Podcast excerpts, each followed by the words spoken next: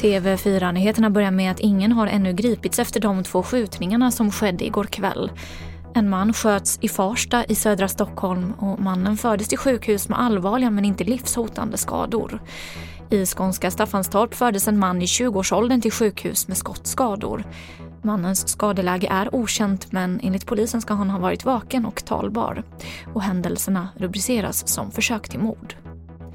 Sveriges flyktingpolitik har blivit alltför hård. Det här anser många socialdemokrater och inför dagens migrationsdebatt på partiets kongress i Göteborg har flera ombud krävt både att Sverige ska ta emot fler flyktingar, att det ska bli enklare med anhöriginvandring och att permanent uppehållstillstånd blir normen igen.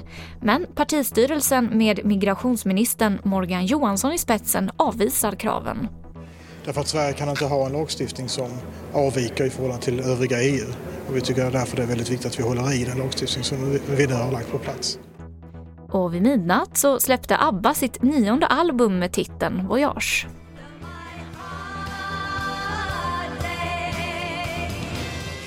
Och det är nästan exakt 40 år sedan det senaste. Kritikerna har delade åsikter. Det är en del som hyllar den svenska supergruppen medan andra har en betydligt svalare inställning till de nya låtarna. Och från och med den 27 maj så har fansen chansen att se gruppen i digitalt format i London. Och den billigaste biljetten landar på omkring 7000 kronor.